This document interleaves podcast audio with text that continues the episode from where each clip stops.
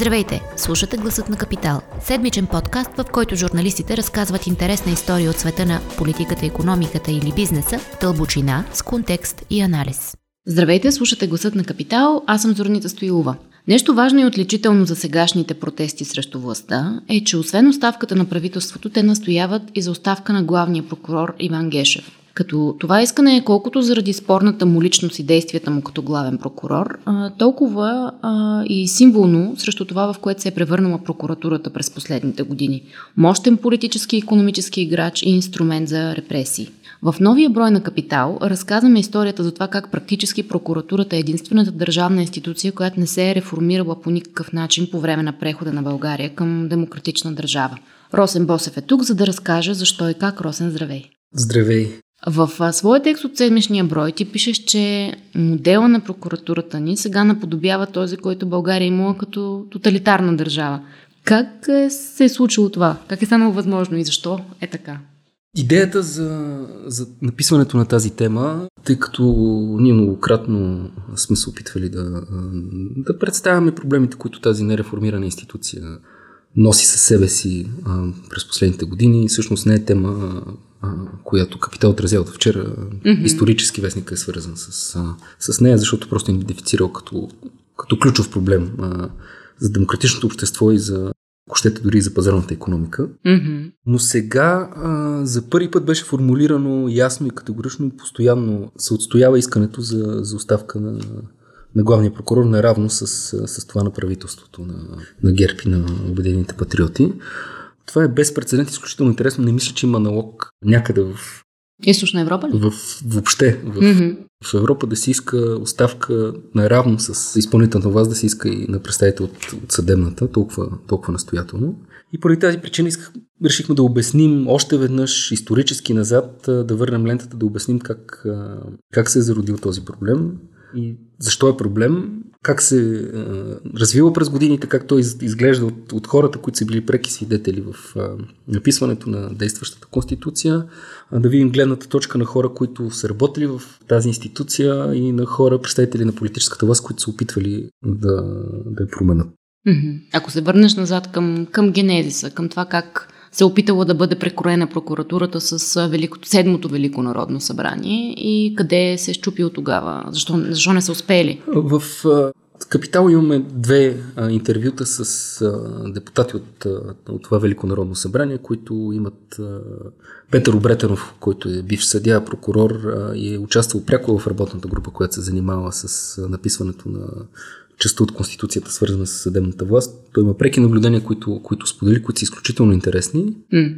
А, а другото интервю е с економиста Красен Станчев, който също е бил депутат в Великото народно събрание, който така политически даде контекст, а след това чисто економически, стопански направи анализ на, на, на това как тази институция се се развила през годините и а, защо, защо тя е проблем на абсолютно всички нас а, и би трябвало да е притеснение в а, тази форма за бизнес. Mm. Пишете с колегите, че тогава имало идея изобщо да няма главен прокурор в България. Ами, а, от това, което Петър Обретанов сподели и той го е споделял не веднъж през, през последната една година, но да разкри интересни детайли от от дебата тогава. Всъщност, основната идея при написването на, на Конституцията от 1991 година е било да, да върне разделението на властите и да върне институциите така както са били замислени от Търновската конституция, т.е. преди модела наложен от Димитровската 47 и Живковската конституция 71 година. Идеята е била да, да бъде заимстван този модел на, на прокуратура, какъвто виждаме в редица европейски държави, в които всъщност прокурорите са прикрепени към, към съда. Mm-hmm. Към всеки отделен съд има прокурор. Mm-hmm. И по този начин нямаше да се получи една иерархична структура. Всъщност термина прокуратура, разказва Петър Обретанов, се появява в Живковската конституция за първи път. Mm. Преди това се е говорило за прокурори и въобще за главен прокурор. Идеята е било той да бъде просто някой, който е така пръв след, сред равни на прокурорите от прокуратурата към Върховния касационен съд, но не и шеф на... Тоест да има една такава самостоятелност в, в прокурорите на, на различни нива, близка до съдийската и това е била причината прокуратурата така да бъде прикрепена към, към съдебната власт. А какво се е объркало?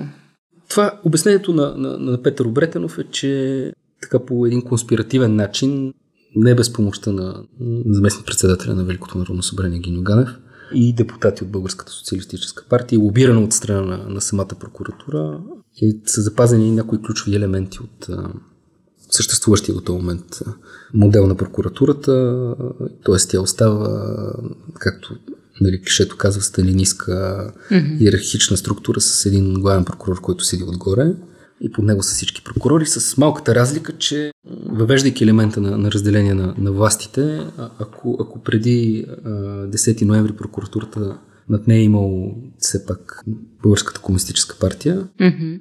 и политическата връзка е било видима. А, сега формално не съществува такава връзка и всички връзки и зависимости на тази мощна фигура а, на главния прокурор са, са скрити, което означава едно, че на него не може да бъде търсена каквато и да е била отчетност и а, да, бъде контролиран в, а, в най-чистия смисъл на думата за, за своите действия или бездействия и за а, това, което се случва с институцията или, или не. Както вие припомняте думите на, един, на първия главен прокурор след 1991 година Иван Татарчев, над мен е само Господ. Да.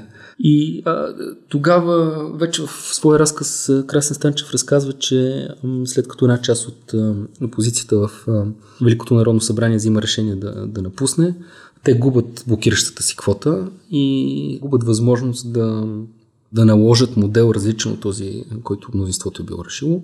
В крайна сметка се стига до един компромисен вариант, а, който е записан с а, а, надеждата и гаранциите, тъй като към този момент а, главният прокурор а, Мартин Гунев е поел ангажимент чрез законодателни промени а, да въведе механизми за отчетност и контрол, които дали, да, да доближат максимално прокуратурата до, до този модел, който конституционните законодатели са имали към този момент. За съжаление това не се случва. Mm-hmm. И през следващите 30 години този строго иерархичен модел на, на, на прокуратура се надгражда с още повече правомощия, още повече правомощия, защото всяка политическа власт, между другото, едно от основните притеснения да бъде запазен този модел е било именно от а, саморазправа. Mm-hmm. Не е било ясно, ако, ако излезе извън, извън полето на, на политическия контрол и а, отчетност, а, какво ще направи този главен прокурор, дали няма да тръгне да саморазправя с, а, с, с предшествениците и така нататък. Mm-hmm. И от страх е направено нещо, което а, се появява точно, се оказа точно обратното на, на това, което всички са си мислили, че ще стане. Хм. А като казваш иерархична структура, можеш ли да опишеш какви са взаимоотношенията между главния прокурор и, примерно, районните прокурори или редовите прокурори? Тази структура, начина по който функционира в момента прокуратурата по, по разказа на, на бившия прокурор Андрей Янкулов, който началото на годината подаде оставка в израз на несъгласие с случващото се в а, а, държавното обвинение, е, а, той в детайли описва начина по който главният контролер, а, прокурор контролира до най-низко ниво. Това става mm-hmm. чрез началниците на отделните прокуратури които създават необходимата организация, ключовите дела, които представляват интерес нали, за политическата власт и економическите кръгове около тях, да попадат, да биват а, разпределени на група прокурори, на които може да се има доверие за това какъв ще бъде техния резултат. Така наречените поръчкови дела. А главният прокурор контролира тези началници, защото той има пълен контрол върху процеса по назначаване на на прокурорски началници, чрез влиянието, което има в Висшия съдебен съвет. Те са като ако използваме, ако използваме термина нали, на една организирана престъпна група, това са лейтенантите на, на началника, които на, на по-низко ниво вече отговарят за, за изпълнителите нали, на, на престъпната дейност. И чрез дребни хватки, свързани с случайното разпределение на преписките а, и така нататък, се гарантира, че няма абсолютно никакъв риск някое дело, което е от интерес на, главния прокурор или интересите, които са за него политически и економически, да попадне при някой независим и мислещ прокурор, който да, реши да, да действа по вътрешно убеждение и, и, и по закон. Добре, как България е влязла в Европейския съюз с а, тази порочна система? Мисля такъв, няма ли е натиск преди нашето влизане всичко това да се реформира по някакъв начин, да се промени това е, това е много интересен въпрос. Според мен, след а, мракобесния мандат на, на главния прокурор Никола Филчев, който приключва в края на, на 2005 година, може би 6-7 месеца след като Европейския парламент гласува присъединяването на, на България и Румъния и mm-hmm. пак толкова 5-6 месеца преди подписването на, на договора в, в Люксембург. България поела ангажименти, че ще скъса с този модел и така се появява наследника на, на Филчев, Борис Велчев, който успява така да, да представи институцията в, в съвсем, съвсем друга светлина mm-hmm. към този момент и дълго време Европейската комисия, която следеше а, напредъка на България в, в тази сфера, вярваше, че проблемите на прокуратурата всъщност а, идват от други институции, от а, липсата на ефективно законодателство, от нуждата на, за създаване на специализиран съд и прокуратура. Тоест, прокуратурата се си вършеше работата, но нещо друго и пречеше нали, да постигне тези резултати, които, които се очакваха от България в, в тези области. И всъщност, благодарение на авторитарния стил на наследника на Борис Велчев, Сотир Цацаров, който очевидно имаше политически амбиции, очевидно в първите си месеци от мандата си влезе на политическия терен, бе от Костинброд, mm-hmm. ако си спомняте, делата срещу Цветанов, тази заиграка, опита нали, на практика да, да, смачка ГЕРБ. Участието му в преразпределянето на, на бизнеси, делото КТБ, акциите срещу електроразпределителните дружества от февруари, нали, които бяха като отговор на протестите срещу цените на тока, mm-hmm. привлякаха вниманието на все повече и повече хора а, към, към проблемите на тази институция, която все по-малко изглежда да има нещо общо с съдебната власт, а повече прилича на, на институция, която наполовина в публичната власт, а другата половина някъде в, в, в тъмното, участва в едни такива неясни сделки между силните на деня. И, и като играч, и като, и като средство за постигане на, на техните цели. И, и благодарение всъщност на действията на Сотир Цацаров и на неговия наследник Иван Гешев, който ако, ако Цацаров все пак спазваше някакво благоприличие с, mm. С поведението си, не, не винаги, но сравнено с Гешев, то Гешев на практика показа, че няма никакви граници и според мен с първо с а, акцията в Росенец, показвайки нагледно проблема с Медоган, повече хора разбраха какво представлява щита на прокуратурата, която mm-hmm. продължение на 6-7 години е допуснала това беззаконие там. И акцията в, в президентството, където тежко въоръжени служители на прокуратурата влязаха се едно, че ще служат заложници.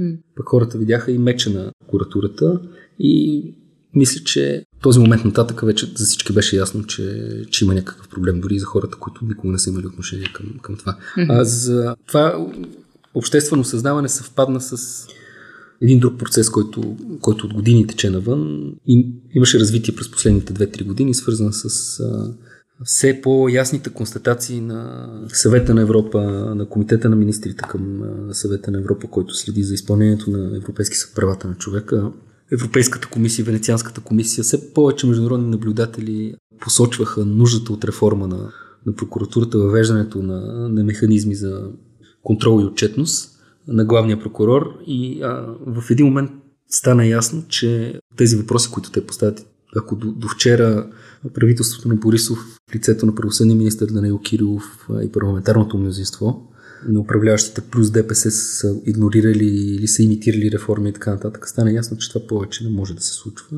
Mm-hmm. А и доколкото ние имаме информация в доклада на Европейската комисия, който ще замени мониторинговия доклад, който ще бъде публикуван след две седмици, предполагам. Темата за отчетността на главния прокурор и на институцията взема, взема централно място. Тоест, на практика едновременно имаше това обществено осъзнаване на, на проблема с а, нереформираната прокуратура, който всъщност е проблем на всички нас а, защото непреследването на корупцията удря по всеки български гражданин. Преразпределянето на, на бизнеси чрез а, прокурорски преписки удря по всеки български гражданин, защото удря економиката. Това Красен Станчев го обяснил съвсем ясно с примери в, в неговото интервю. Mm. Усещането за, за това, че има недосегаеми противно на това, което главният прокурор непрекъснато повтаря, а самия той е ясен пример за, за двойни стандарти и за това, че има недосегаеми.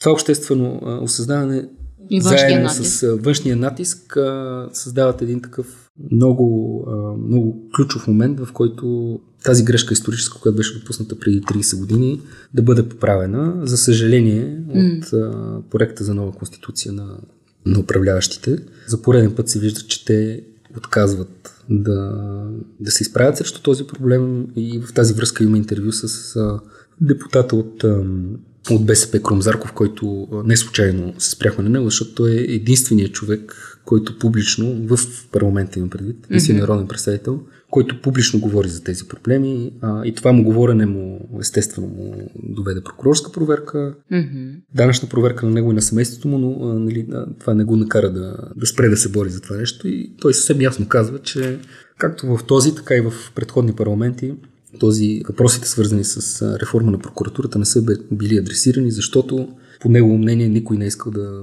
да разсърди главния прокурор. Mm. А само това ли е единствения път за реформа? Нова конституция, Велико народно събрание, за да се поправи тази грешка? Има, има много, много, много стъпки, които могат да бъдат направени, стъпки, които са посочени от, от европейските институции, като така са съвсем добронамерени примери са дадени. Съдята в Европейския съд правата на човека 2008-2015 година адвокат Дралка Калайджиева е направила такъв много ясен план а, с конкретни стъпки, които могат да бъдат направени изцяло от компетентността на, на обикновено Народно събрание. А, за съжаление, Конституционният съд направи абсолютно всичко възможно да, да ограничи възможностите за реформа от обикновено Народно събрание, но въпреки това има много неща, които могат да бъдат направени, без да се налага да се, да се отваря вратата на, на Велико Народно събрание и не дай си Боже нова конституция. Ако протестите по някакъв начин или този външен натиск, комбинация, успеят да накарат Иван Гешев да си подаде оставката, оттам насетне какъв е пътя, за да се изчисти системата? На първо време е необходима реформа на модела на, на Висшия съдебен съвет, защото в крайна сметка това е органа, през който се избира главен прокурор. Се избира и който пряко има отношение към кадровите процеси в самата институция. Тоест, от него зависи това какви хора ще участват в управлението. Дали този главен прокурор ще има на разположение тези лейтенанти, mm-hmm. които пък ще произвеждат скандали като 8-те бюджета, КТБ, делото, разследването за КТБ и така нататък. Mm. Или ще се чувстват отговорни пред, пред обществото. Тоест, един виж съдебен съвет, в който не прокурорите имат мнозинство, а една парламентарна квота представителна или дори на правителствения сектор, за да се чува гласа му е стъпка в правилната посока и това са констатации на, на Венецианската комисия и на, и на съвета на Европа. Mm-hmm. Това може да бъде постигнато през обикновено Народно събрание. Друга възможна стъпка е въвеждане и задължителна стъпка е въвеждането на, на механизъм за независимо разследване на главния прокурор, mm-hmm. който се очаква от България, включително ако се налага и чрез а, конституционни промени, които са в компетенциите на обикновено Народно събрание. Mm-hmm. Създаването на фигурата на разследващ главния прокурор, неговите заместници, между другото, не само главния прокурор, и заместниците му също се нуждаят от. При тях също има нужда от въвеждането на такъв механизъм за независима фигура, която включително те казват и последствие да бъде назначавана. Примерно. Няма никакъв проблем тя да бъде назначавана от институция, в която участва президента, част от парламента mm-hmm. и, и така нататък. Това са част от вариантите, които са. Това може да бъде включително и председателя на Върховния касационен съд, също идея, или пък може да бъде пенсиониран магистрат. Mm-hmm. За това е необходима промяна в Конституцията, която от компетенциите на обикновено Народно събрание, по мнението mm-hmm. на юристи, именно в а, текстовете, в които се пише, че само прокуратурата може да привлича лица като обвиняеми, този текст просто да се разшири, че в определени случаи и други могат да го правят, както е процедурата по, по импичмент на президента, например, като ролята на прокуратура се, се играе от Народното събрание, пък mm-hmm. съда е Конституционния съд. Mm-hmm. Това по никакъв начин няма да бъде промяна на формата на управление или каквото и да е било но значително ще отслаби това усещане за тотална безнаказаност, което, което в момента съществува при, при главния прокурор. Mm. Звучи като задача за следващите 30 години. Не, надявам се по-малко. Ако този епизод ви хареса и искате да слушате новите епизоди веднага, щом излязат, абонирайте се за гласът на Капитал в Apple Podcasts, Google Podcasts или Spotify – Обратна връзка за гласът на Капитал можете да ни изпращате на подкаст at или в познатите ви профили на Капитал в Facebook и Twitter. Музиката, която чувате в този подкаст е написана от композитора Петър Дондаков специално за Капитал.